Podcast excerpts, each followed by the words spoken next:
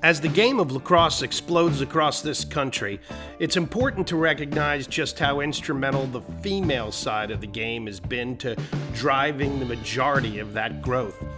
A recent U.S. lacrosse study from 2013 to 2018 found that girls' high school lax participation grew by 26% in just those six years alone. Since 2006, girls' lacrosse participation overall has more than doubled. With the advent of the Women's Professional League in 2018, the ladies' game now stretches from youth through high school to college to the ranks where players are paid to play. In Connecticut, there are currently 100 high school girls lacrosse teams. That's actually one more than the boys, and that's amazing to comprehend when considering that the first CIAC championship for the girls wasn't even held until 2004. There's no doubt about it, whether it's a Title IX issue or just the allure of the game itself, the ladies have come to the game in staggering numbers. And because of that, the sport itself has evolved quickly in terms of stick skills, speed, and athleticism. It's thrilling to watch when it's played at the highest level. I'm Woody Thompson, and this is Lax's Life. Maura Fletcher has spent 14 years as the head coach of the girls lacrosse team at Newtown High School. In that time, her teams have won an amazing 83% of their games. The Newtown girls won the Southwest Conference Championship in each and every one of Maura's first 10 years as head coach. She was selected as the Connecticut High School Girls Lacrosse Association's Coach of the Year in 2014 and after taking a two year break from the sidelines to refresh and recharge, she returned to coach the Nighthawks to another SWC title in 2017. A graduate of Long Island Lacrosse Factory Ward Melville High School, Maura went on to play college ball at Villanova. She's a mother of four, all lacrosse players, and she also competes at a very high level in recreational tennis and golf. For this episode of Lax's Life, I needed to get out of the house, so because she lives in my town, I went and visited Maura at her home, while her lawn was being mowed, actually, and I think you'll enjoy our conversation. Okay, so here we are, uh, responsibly socially distanced in the Fletcher household. And um, just full disclosure here, Maura and I have been friends for, oof, I'll go roughly 18 years. Um, and um, as fellow Long Islanders, uh, lacrosse is the game that brought us together. Uh, we were part of the group that ran Newtown Youth Lacrosse for quite a long time back in the 2000s. Maura's uh, stayed engaged with the game uh, to uh, the max extent, I might add. And I really want to thank you, Maura, for having us over today uh, to talk about the game and the girls and what's happening. Thanks, Woody. Thanks for having me. So let's let's get right into it. Um, f- first of all, I just want to you know having knowing your family and you've got everybody home and everybody appears to be safe and healthy. Your daughter Madeline uh, is a nurse in New York City, and so let's give her a huge salute for the work that she did. Uh, to keep people safe and healthy and deal with an almost untenable situation there. So, hats off to, to Madeline Fletcher. Yeah, thank you. Okay, well, we love her. So, um, so we've been talking a lot about the season that wasn't here in 2020 and you as the head coach of the newtown girls team let's talk a little bit about your team about the girls especially about your seniors. Um, what were your expectations? Um, and you know who was who was going to lead this team this year um, and continue that newtown tradition of success? Yeah sadly when i look back on this 2020 what could have been um, I believe it was going to be a really, really good team. I have five uh, seniors, three of whom have been starters since their freshman year, two of whom will be playing Division One lacrosse next year. So um, I really had high hopes, high hopes for the team, and they were working so hard in the off season, preparing, getting ready. So um, it was really devastating for them. Um, senior captain Riley Harrell uh, is a midfielder, all state lacrosse player. Um, definitely would have been an All State or an All American candidate this year, is going off to play at Fairfield University.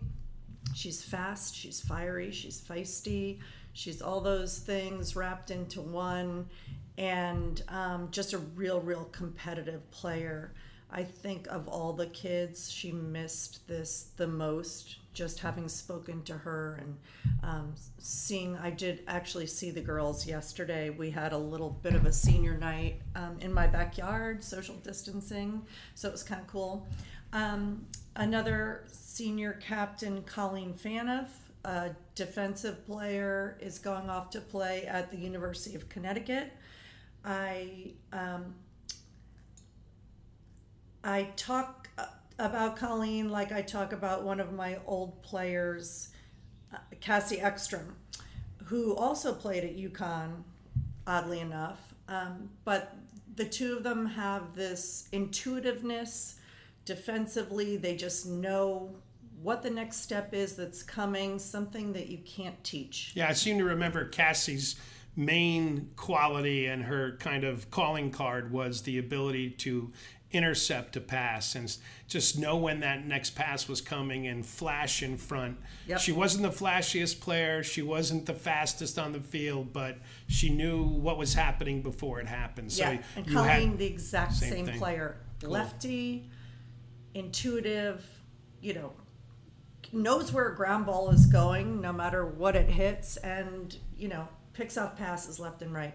Um, Katie Gregory, who's going off to Boston College. She um, is a goalie, was a starter for three years. Um, you know, was looking for great things from her as well. Clearly academically challenged as well. yes, she is. She is um, an underachiever.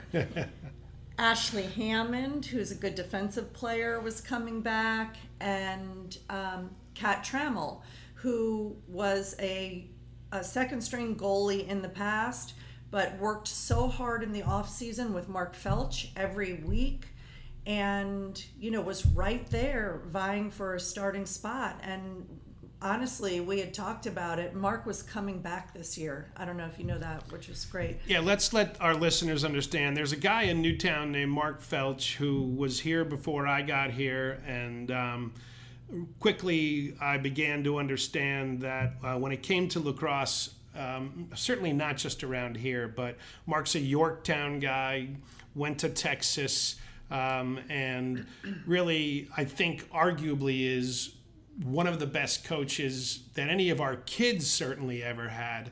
And then when his daughter went and played at Vassar, he became an assistant coach there, and for all intents and purposes, may have even been the head coach at Vassar, just not by name. But um, I may get in trouble for saying that. But I think there are a lot of there are a lot of kids, boys and girls, who have come through Newtown lacrosse and owe a lot of uh, a lot of congratulations and thank yous to uh, Mark Felch. Absolutely, and when my early years of coaching, I learned everything about coaching from Mark.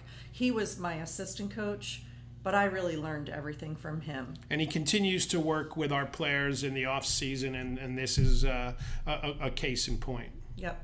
Great. All right, so let's talk a little bit now about uh, the SWC, which arguably has become incredibly more competitive since you basically ran roughshod through the, the conference. That, that, that's actually not fair. I apologize. It was always competitive, and your teams never had a cakewalk uh, for the most part. Um, but I mean, the, the, the stretch of 10 consecutive championships is really unprecedented. And um, in recent years, uh, I think Newtown's girls program has done as much to raise the bar for other towns in the SWC and their desire to be competitive. Talk a little bit about what the conference looked like for this season and, and what you think, you know, objectively was going to happen.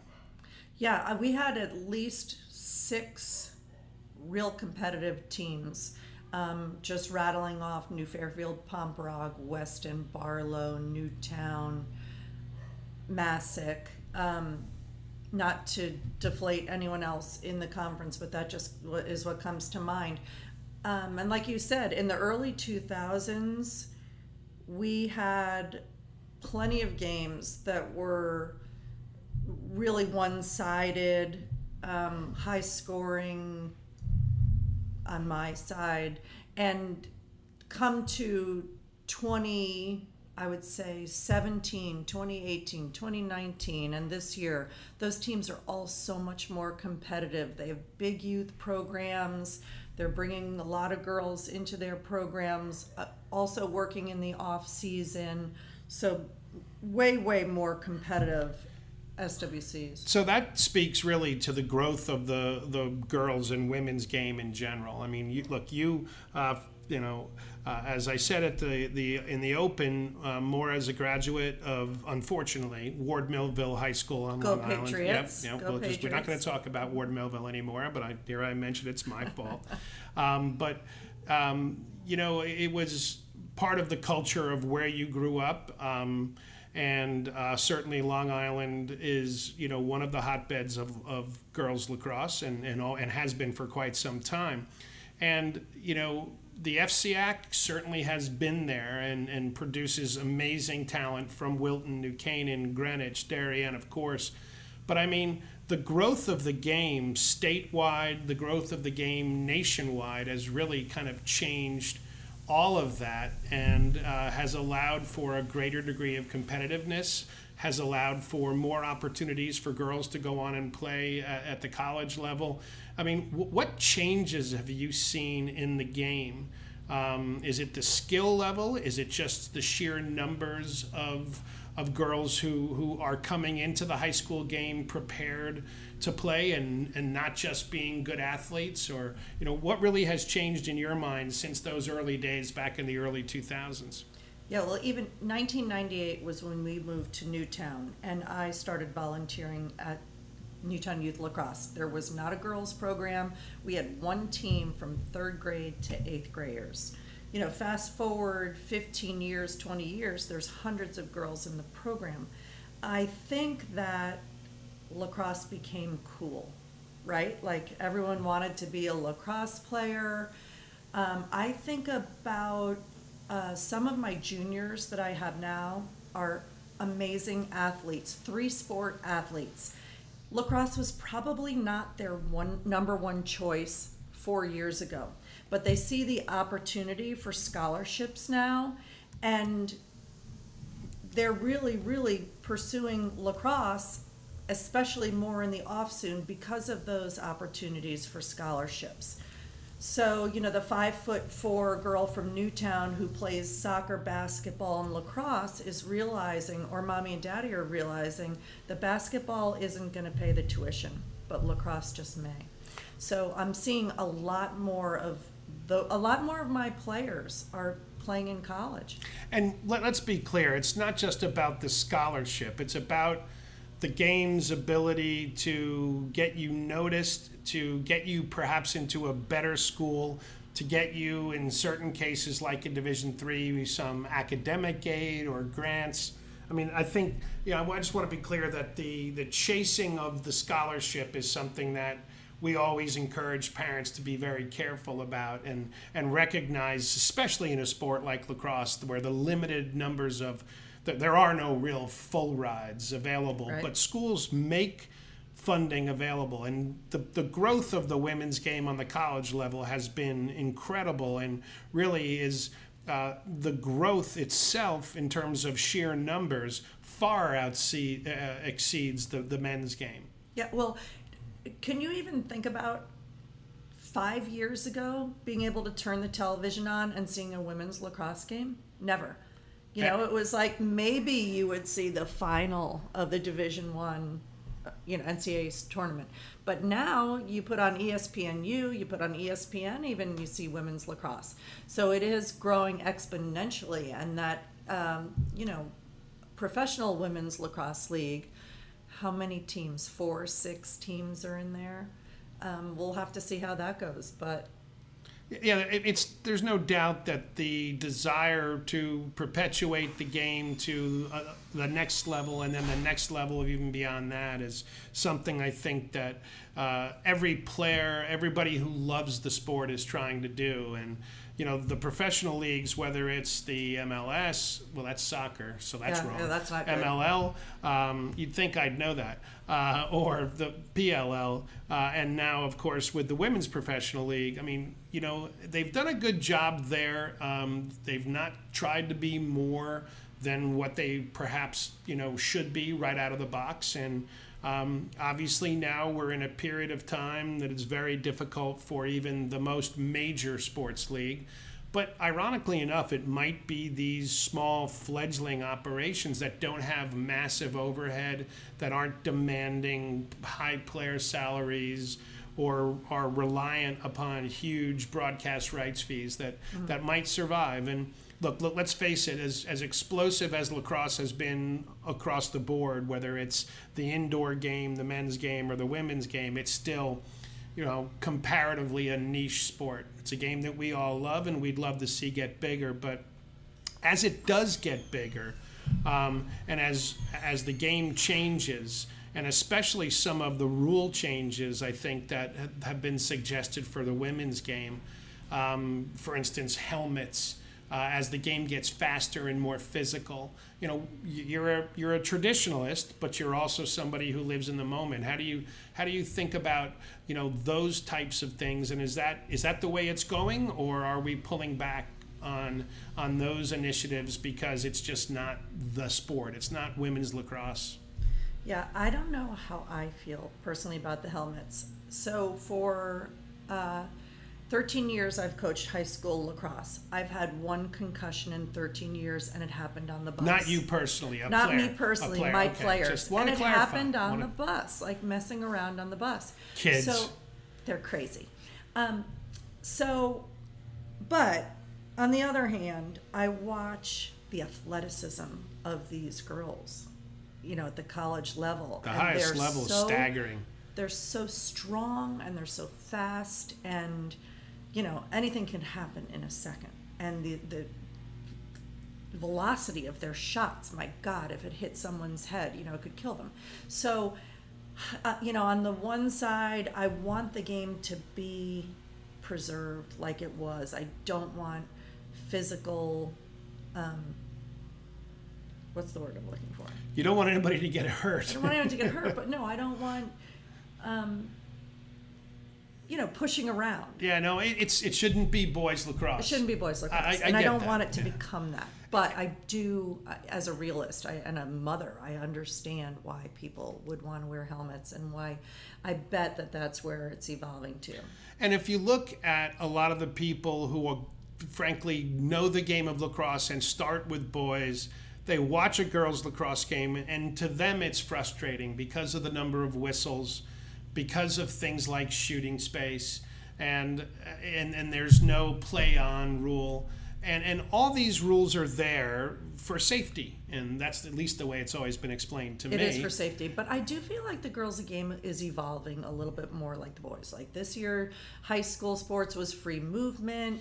The game is moving much quicker, but the rules that are in place are really for safety. When you played at Villanova, did they have the no? It was no boundaries, right? It, there was technically no out of bounds. There was so, but we did play on the turf, Right. so there was a natural boundary for the track. But in high school, we had this huge open field, and there literally was no boundaries. Okay.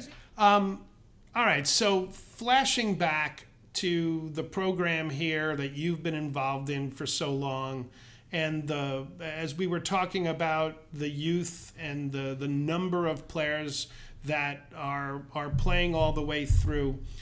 You know, you've also had um, some really athletic players come to the game later. I think, for instance, of Riley Wirtz, an, an all-state basketball player who always she played baseball. She played not softball. She played baseball Right. until she was, I believe, in tenth grade. And then, uh, because you're not only friends with the family, but your son and Riley are friends, she was shamed into playing lacrosse. And and she was phenomenal because of her speed and her basketball skills. Have there been other players like that that have not been lifelong lacrosse players, whether it's at Newtown or anywhere else, that Yep, you've seen lots. just come to them? Yeah. Lots. Because it's an athletic game. It's an athletic game, and it's just like basketball on a field. So if you understand basketball, you understand lacrosse. You just have to learn how to throw and catch. Exactly. So here we sit um, with you know college sports, uh, you know with uh, no spring sports this year, and certainly a lot of questions to be answered about uh, incoming freshmen and fifth years for seniors. Um, and I'm sure that the girls that you are graduating that are going on to play uh, are excited to do that, but now they're kind of a part of a five year program where I'm sure a lot of the players that they were thinking were going to leave aren't going to leave.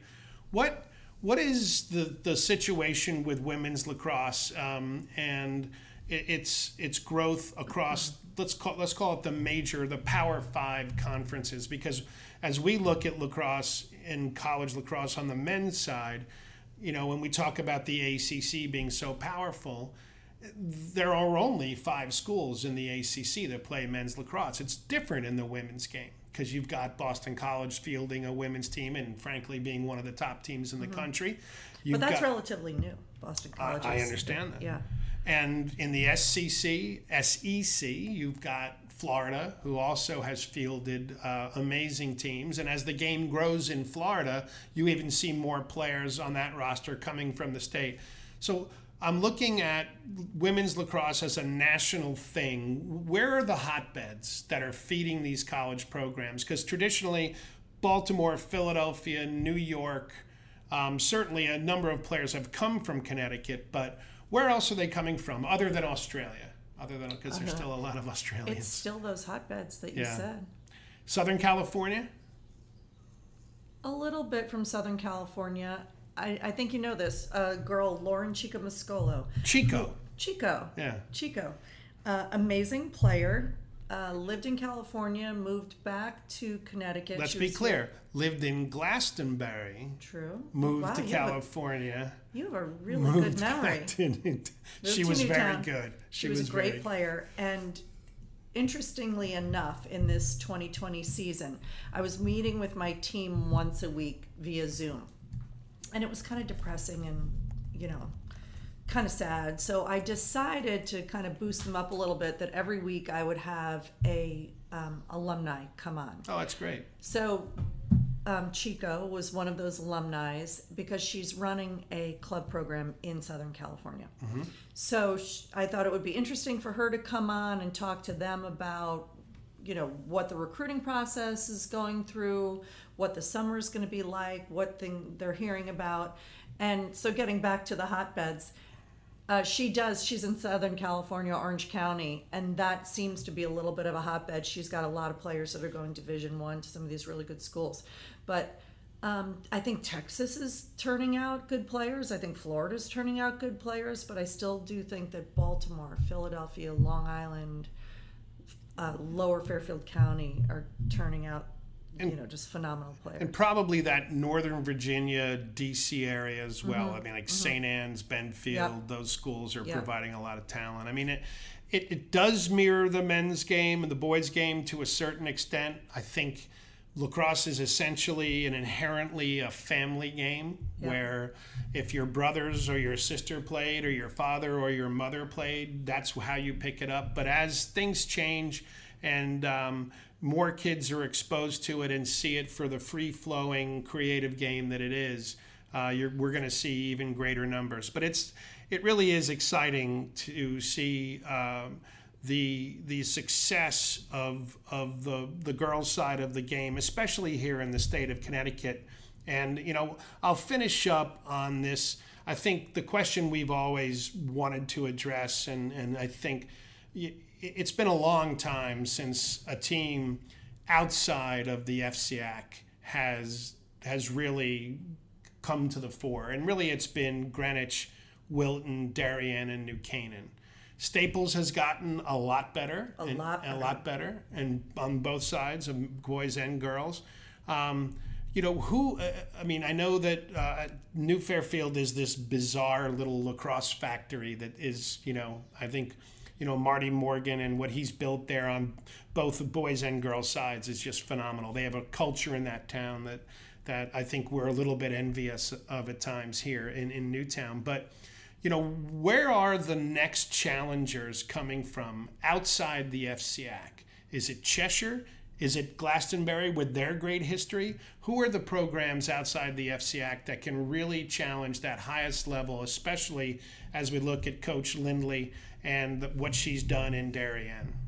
Yeah, um, Cheshire has been, Dan Warburton's done a great job with their program in Cheshire, and he's been the one team that has really challenged those FCX. And when I talk to him when he's in the state tournament, he truly believes that he's going to beat Darien. Like he, I think it was two years ago, maybe it was last year that he was in the state final, and I spoke to him before the game, and um, you know he truly believed that his team was going to beat them. And I look at a team like Darien, not that anything can happen on any given day, but she's got third string girls that are going to the Ivies, you know, that don't even play on their high school field that are being recruited. So I look at her team, you know, she's got she's 20 deep as far as, you know, she could go three strings down and have fresh players on the field and teams like myself and Cheshire and Glastonbury.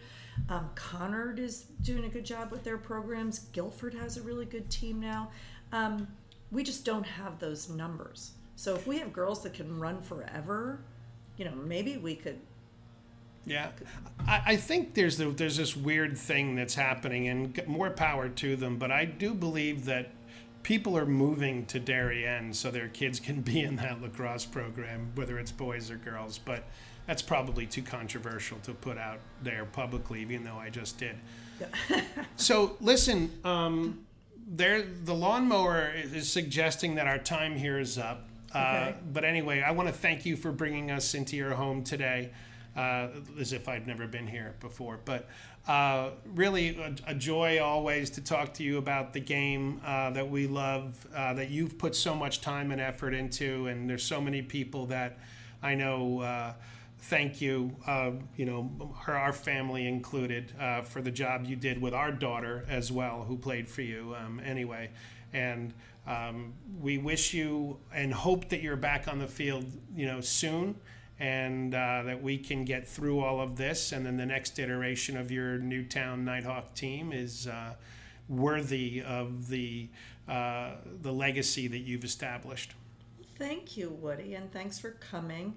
And just one last thing to say about this fraternity, sorority of family lacrosse. It's it's really a crazy, crazy thing that it brings all these people together, but it does. And when people are in need, people need jobs, people, you know, are reaching out for anything, lacrosse people help. And it's nice to have that. So thanks for being part of my life and inviting me to talk today. Well, hopefully it's not over with, with this no, podcast. yeah, no, I'm not kicking you out. Okay. It's good. So, you know, I've done a few of these now, and I recognize that a couple of them have been right here in my own backyard. But in talking to Scott Bulkley, the head boys coach at Newtown, and now Maura, um, I do realize that I've got two extremely qualified uh, people in, in, in my town right here who have a great perspective on the game itself. We're going to be talking uh, to more people associated with the women's side of the game as we go on because it's such an integral part of the growth of lacrosse and really this family atmosphere that Maura was talking about. Want to thank everybody for stopping by again and listening to Lax's Life, and I hope you'll join us again when next we meet.